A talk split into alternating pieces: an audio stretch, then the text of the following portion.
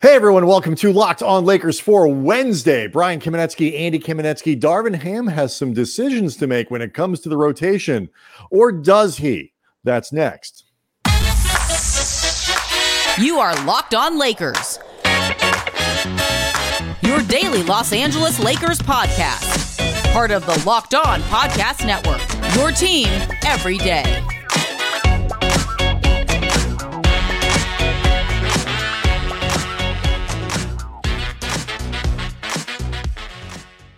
Thanks to everybody for making Locked On Lakers your first listen of every day, Monday through Friday, no matter how or where you get your podcast. This one is always going to be free and never behind a paywall. Locked On Lakers on YouTube is where you can go hang out with over 23,000 subscribers, all of whom, Andy, are excited for the second half to kick in. We're actually like, legitimately excited because.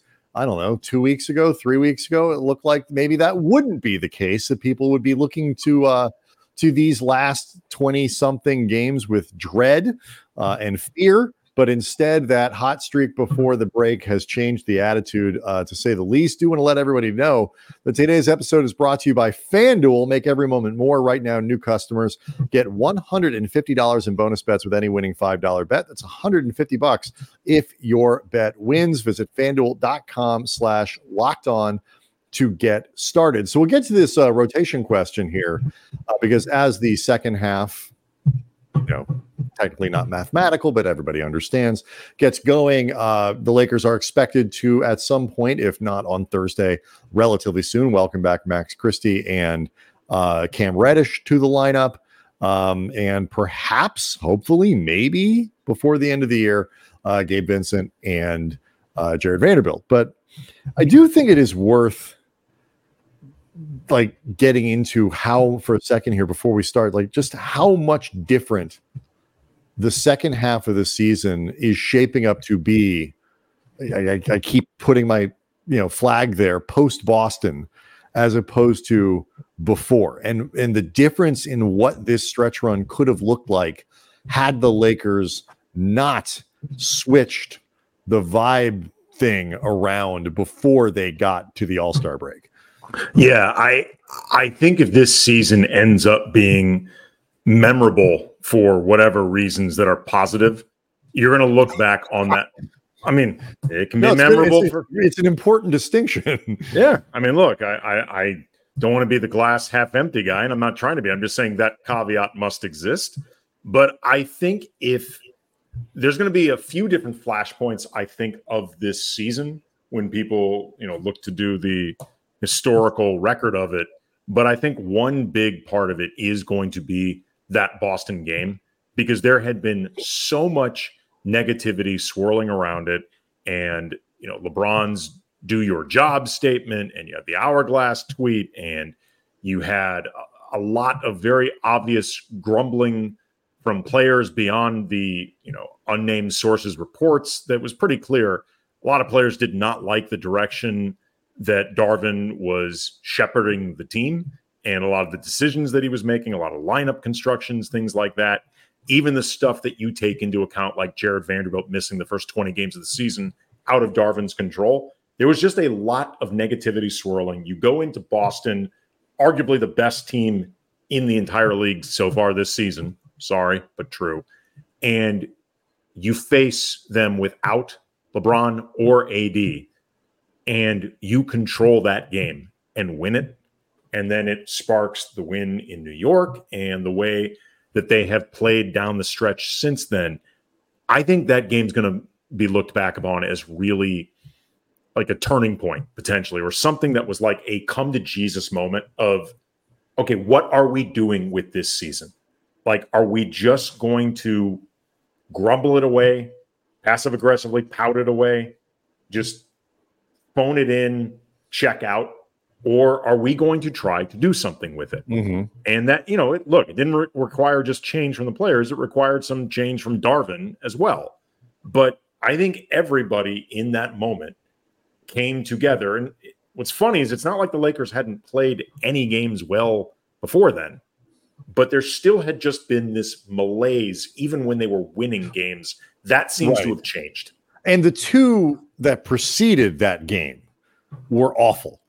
you know the, they got blown out in both games and then you you know you the ex with the expectation that they were the same thing was going to happen it's just you know i i, I don't I, I don't know exactly what it was and like you know i think it's the kind of thing that as the season goes on if the good stuff continues but i think you know it's it's worth finding out like what what what was that experience like? Why did it seem to have such a galvanizing uh, impact? Because it yeah, I don't know if it sort of just snapped him out of it. I don't like you said, like you know, made him refocus and decide like, what are we doing here, or if it just was such a like a fun moment, an unexpected fun moment, and also one where you have to kind of like, I don't know, if these guys are going to go out and do this, uh, maybe when everybody's back, maybe there really is something to play for here, um, a, a restoring of confidence, but. I just I they're let's say they're 500 instead of four games over 500. Like it's it's you know they're still kind of right where they are in terms of the play in. They're not that much different, or they're two games over instead of four, whatever it is. I mean, if they uh, were 500 really quickly, if they're 500, it would just be flip flop with Golden State. They right. did 10 instead of the nine. Right. It's like, or or they're two games over, or whatever it is. Like pick, you know, pick it to where it's not, you know, they don't go on the little run, but the record's not terrible. They didn't lose every game going into it it's still like it was night and day. And then we started to see over the the All Star break reports of like, yeah, you know, the vibes have really changed. People are much happier and, and so on, which you expect from winning. But to sit on that week, if they had lost or been 500 or barely squeaked by, you know, Charlotte and or blew a couple games after you know, you you beat Boston and New York, but you give one right back. Let's say, but they didn't do any of that. And, you know, even the Denver game, which was you know the only loss that they've had in that stretch, came without LeBron, and it came with giving themselves a great opportunity to win after making a big comeback. Yeah, they they were credible in that loss, and Denver. There's no shame in losing to Denver. It's nothing that, other than figuring out what do we need to do to be better enough that we can actually beat Denver in a series. Like there's there's nothing alarming about losing no. to the Nuggets.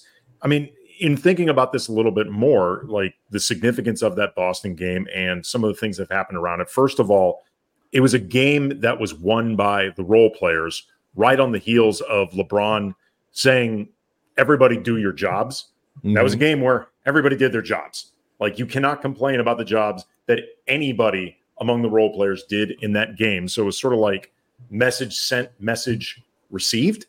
Um, I think there's an element of the holdovers from last season, be, and this began with Jarred Vanderbilt starting to play more with LeBron, AD, D'Lo, Reaves, whether as a starter or whether closing out halves, uh, getting into that look earlier in third quarters and then Rui joining the starting lineup.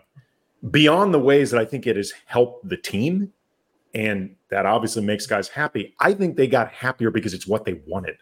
Like they actually no just got what they wanted. And, and yeah, I, I think there's an element of like, look, this is how we think we're best. If we're if we are wrong, Darvin, and you're right, at least allow us the opportunity to prove that you're right, as opposed to just assuming that for for whatever reason this isn't the road. This isn't the formula. And i think they were happy in a lot of ways just getting what they wanted. I i think you're right. And i think that is what because I think they didn't understand why they weren't getting right. I, I, think that is what makes this next moment at least a little tricky in the sense that what is coming is a little bit of a test for Darvin to see where he and the coaching staff are on uh, player appeasement in your to, to put it uh, the, the way you are. We'll explain a little bit more next.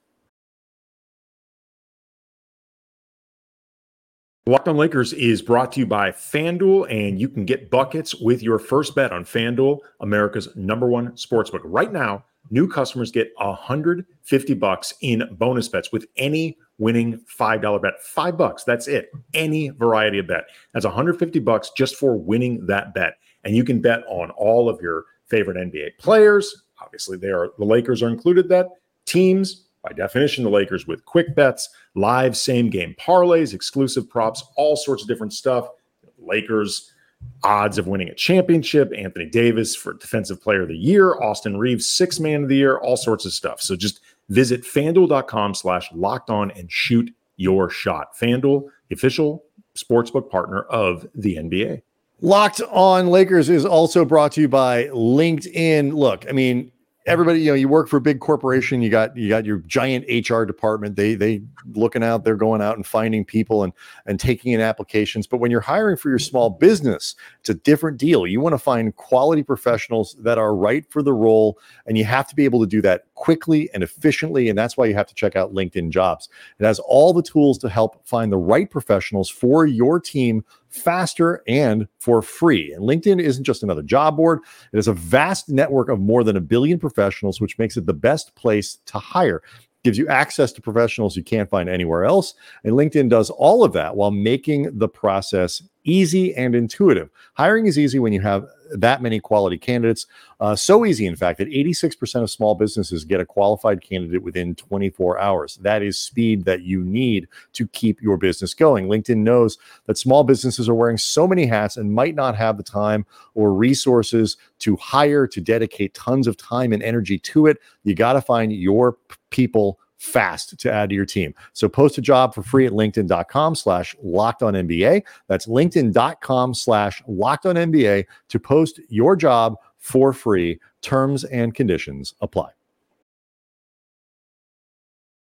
So, you know, the the the upside is the Lakers, um, even through some injuries going into the break, Andy put together some really good games. They had some good victories. They strung some wins together. They are among, I would say, the hottest teams in the NBA going into the break, except every team in the West is basically just as hot as they are. Um, and you know, the, the upside is they did that without injured players. The downside is those players are coming back, and um, you got to figure out what to do with them because Cam Reddish and uh, Max Christie. We should get some probably more news, um, you know, certainly leading into Thursday's game, but perhaps as early as today as to you know the status, the health status of those guys. Um, they both have some utility, and I say that even as somebody who's not a huge believer in Cam Reddish, but the Lakers, I think, got to be careful, and Darvin's got to be careful about how he uses those guys, even if you're somebody who really wants Max Christie to be on the floor uh, at different times in different places. Yeah, I mean, this is this is interesting because this is usually around a time where you are starting the process of whittling down towards the playoffs. Like mm-hmm. maybe you're not immediately playing your playoff rotation, but you are at least starting the process of figuring out you know the next couple players who may not be a part of it. And generally speaking in the playoffs it is really difficult to play more than nine. Like you might even get down to eight but nine is the limit. And in thinking about this and this leads up to the question of reddish versus christie reddish and christie neither whatever. Thinking about this in a perfect world which includes health these are the eight guys that i think would definitely be in the rotation Anthony Davis, LeBron James, D'Angelo Russell, Austin Reaves, Rui Hachimura, Jarred Vanderbilt, Taurean Prince, Spencer Dinwiddie. Like I would be surprised and frankly confused if any of those eight were not in the rotation. Again, health presumed. Mm-hmm. If you were, and then you start getting into the situal situational backup big thing, which maybe is a thing, maybe not. It would tend, depend on the matchups, depending on whether or not you wanted to roll with Rui or LeBron as the backup center. But even then, I doubt you will be doing that now. It's probably too early. I would stick with Jaxson Hayes. I think he's been better of late. I think he also the way the team has been playing of late, he fills more needs than Christian Wood does. And he's and he's and he's sort of corrected the big thing that was keeping him off Yes. the floor, which is can't go 30 seconds without committing a foul. Yeah, absolutely. And once fouling is not an issue, Jaxson Hayes, you know, he's still not a perfect player, but he is a far less flawed player than he was before. And, and he's actually the last handful of games been really, really good. Yeah. Um, you you see why teams find him intriguing. Right. Well, because the Lakers and the, and the. Lakers can tailor his job to be very simple and very straightforward, and you know, really go be a true energy player. Um, you know, grab grab some rebounds, try to defend the rim, set some screens, whatever, but just don't do that while picking up six fouls in 14 minutes. Right. And then from there, there's the questions of Vanderbilt potentially being back this season or not, Gabe Vincent being back this season or not. I feel like unless Vincent's going to be back really quick, I don't think he's an option for this season. I think there's not going to be enough time to reacclimate him. And assuming D'Lo, Reaves, Dinwiddie, and you know LeBron as a ball handler, I don't know where Vincent even fits in. So I, I think unless he's going to be back quickly, I don't really see him as an option. Dinwiddie, the the Dinwiddie acquisition, I don't think was one that signals exactly what they think is coming with Gabe Vincent, because I think they would have done it anyway if that you know, he was the best player available to them. They would have signed him anyway. It's That unusual said- to find a player as talented as Dinwiddie on the buyout market. Right. So that said, to your point that it can be hard to play more than nine guys in the playoffs, and oftentimes you'll see coaches go down to eight really for functionally. Um, it can also be really hard to play four guards. And so th- there's going to be a fourth guy who isn't going to play. And it would be unlikely that that would be Spencer Dinwiddie. Right. I mean, But I'm not, I mean, I, I, it's those guys in my mind are so far in the distance. Like we're not sure. Did, did they, the, when last we saw Jarred Vanderbilt, it was, we don't think he needs season ending surgery yet. And we're hopeful he won't have Right. to. That's a Right. long way from we think he's coming back sometime soon. right.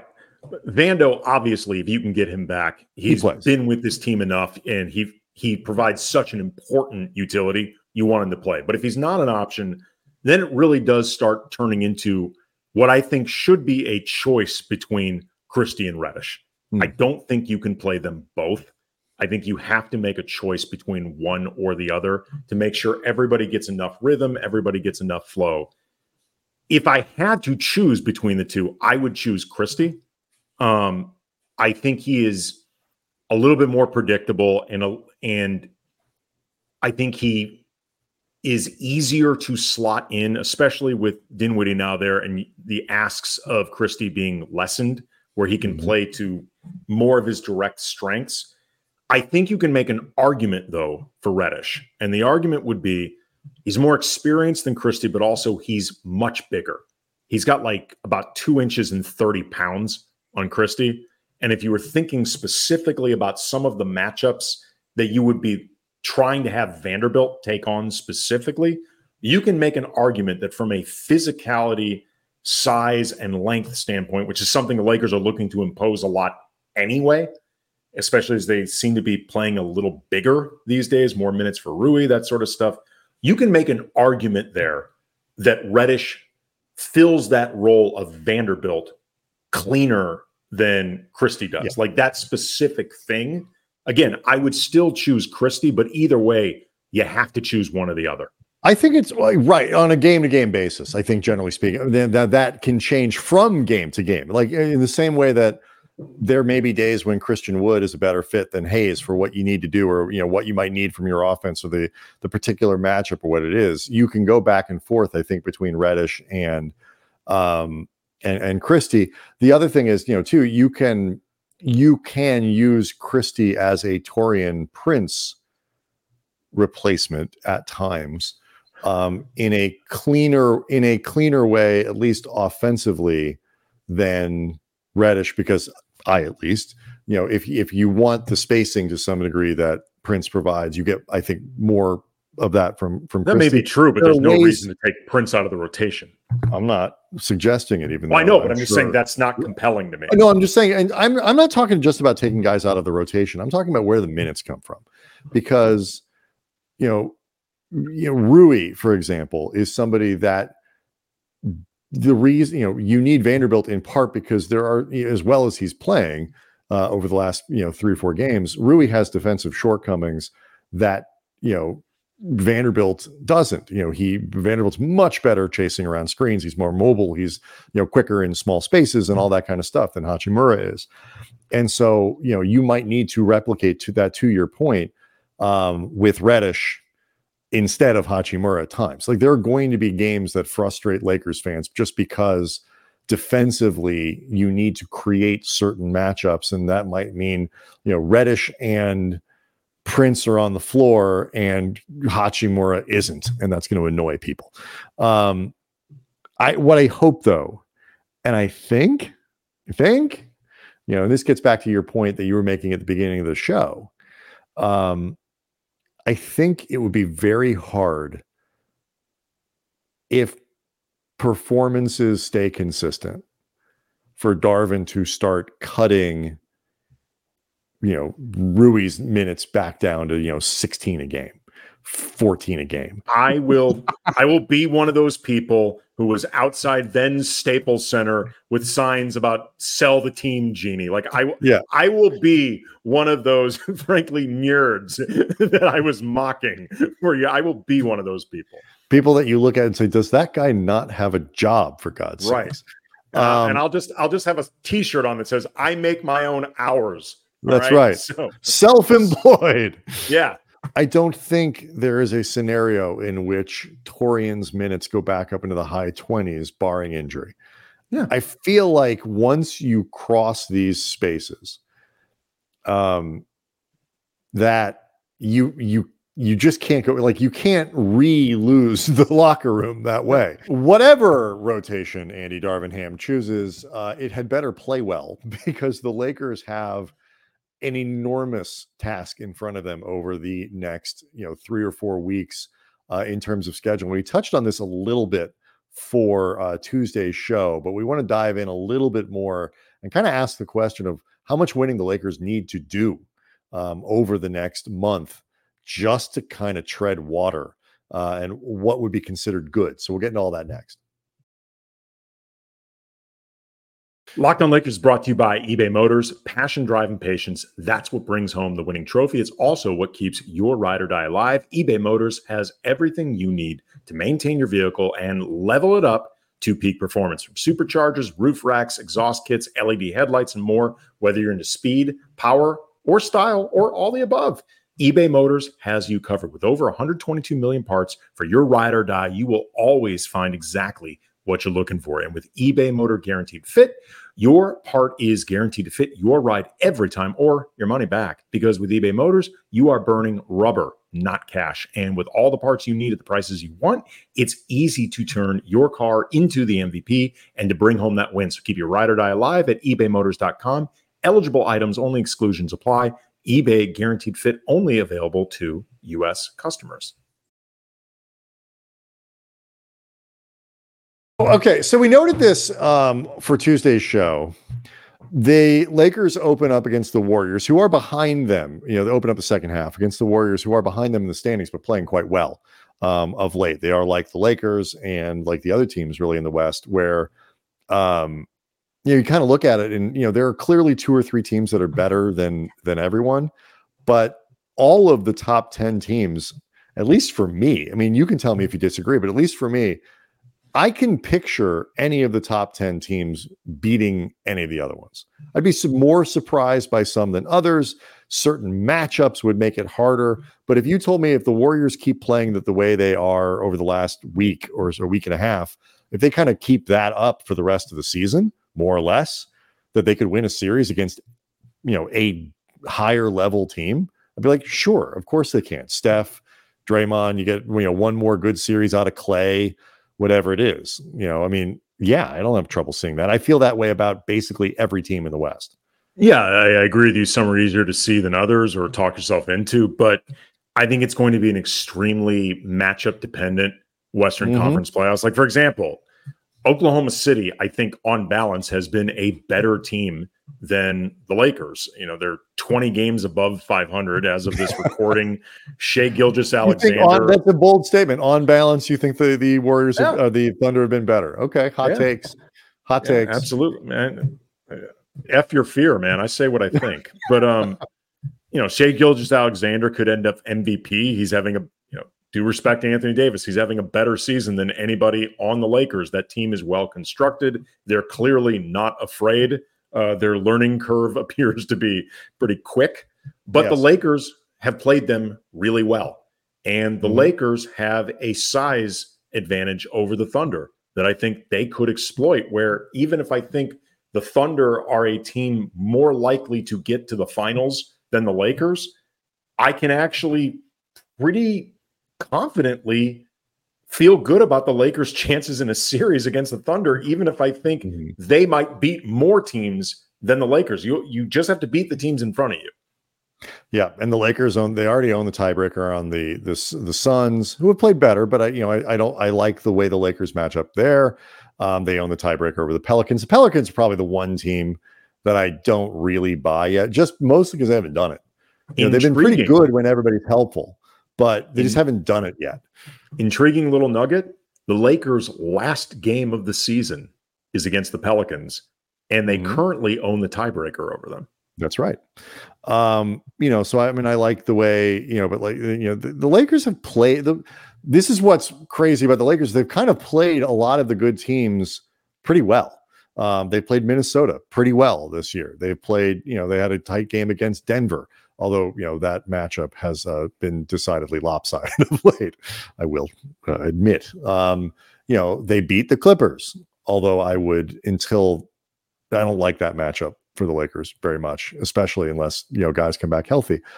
But it, the point being is seeding is going to matter, um, but matchups are going to matter probably more and you know to some degree that's just going to be random stuff that comes down to the end of the year. Like i don't and plus then throw in dallas who you know they've so remade themselves i don't know what they're going to be.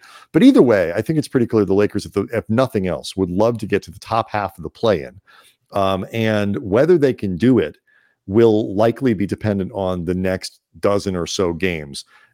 Warriors on thursday spurs on friday better win that game but it is the second night of a back-to-back Come back on Sunday against the Suns. Then you play the Clippers. Then you play the Wizards. Better win that game. It is the second night of a back to back. Then you've got the Nuggets, the Thunder, the Kings, the Bucks, the Wolves, the Kings again, the Warriors. That's like eight playoff teams in a row um, before you see the Hawks and a slumping Sixers team, and then you get the Pacers and the Bucks um, again. And so, like that is really difficult to play 500 ball through that stretch, you're going to definitionally need to beat five or six playoff teams. Um, if the Lakers can be over 500 in that stretch, that is incredibly impressive and bodes well for what's coming. Yeah, per Tankathon, the the site that keeps track of you know largely if your team is heading towards a lottery, how you looking. Um, but the Lakers, according to their metrics, have the tenth hardest remaining strength of schedule left. Uh, winning the winning percentage of their opponents is a combined 51.4%. Phoenix has the toughest remaining mm-hmm. strength of schedule according to Tankathon. They're number 1 in the rankings. Sacramento is 8th, like just shades ahead of the Lakers, and the Pelicans are 12, so just shades behind the Lakers. Then you get to Dallas, they're 21st, and Golden State is 25th. If you look at the math right now, Phoenix is currently the five seed. The Lakers are three and a half games behind them, but they have the tiebreaker over Phoenix. And if they win this upcoming game against Phoenix, they they gain one ground, uh, one game in that of ground in that chase. So it's really big beyond the tiebreaker, which is already won. Pelicans, they're also three and a half games behind them for the sixth seed. They're currently two and one against the Pelicans. That last game is is coming.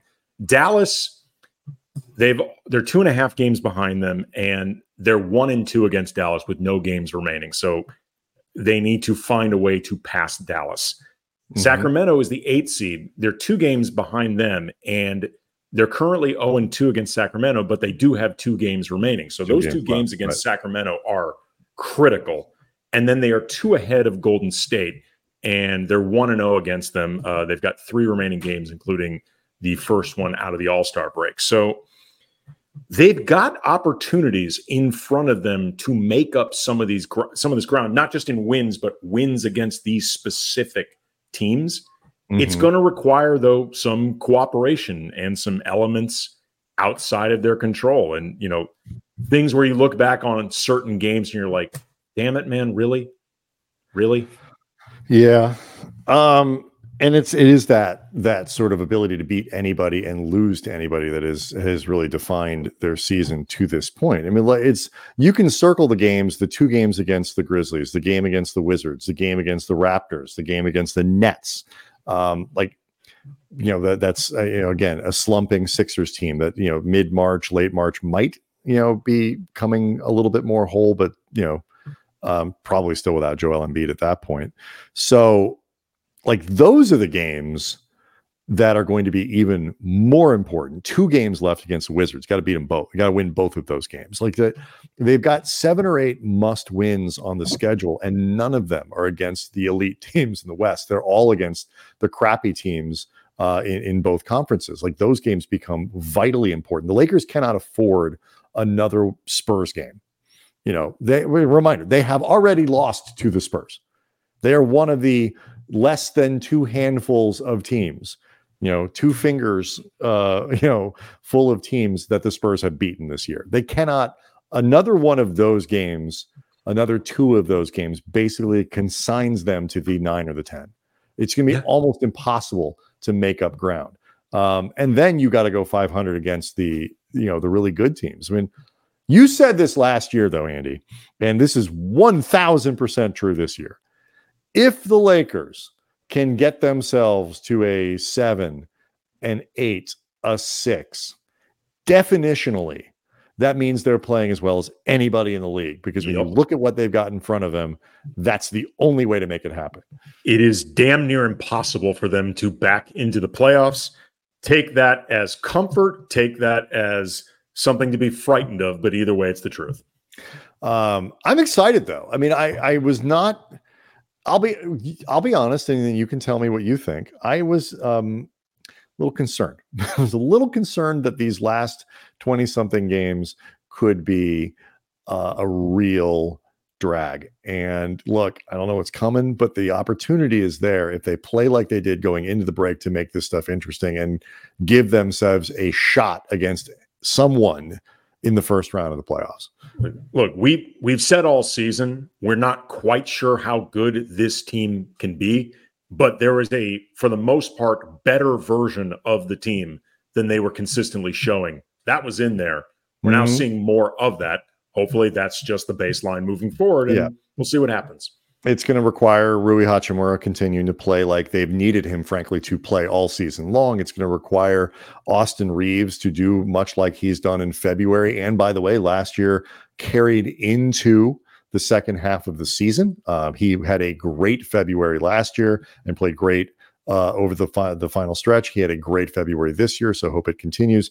These, Andy, are all the types of things and themes that we will be talking uh, about on tomorrow's show as we talk about what we are optimistic about, what we're concerned about, and what we expect and hope to see in the final stretch of games over the second half post All Star break. That's coming tomorrow to get you ready for the game. Uh, Locked on Lakers on YouTube is where you can hang out with over 23,000 subscribers. Get yourself ready for the stretch run of the Lakers, which hopefully, hopefully, hopefully leads to something similar to what we saw last season. We'll see everyone tomorrow.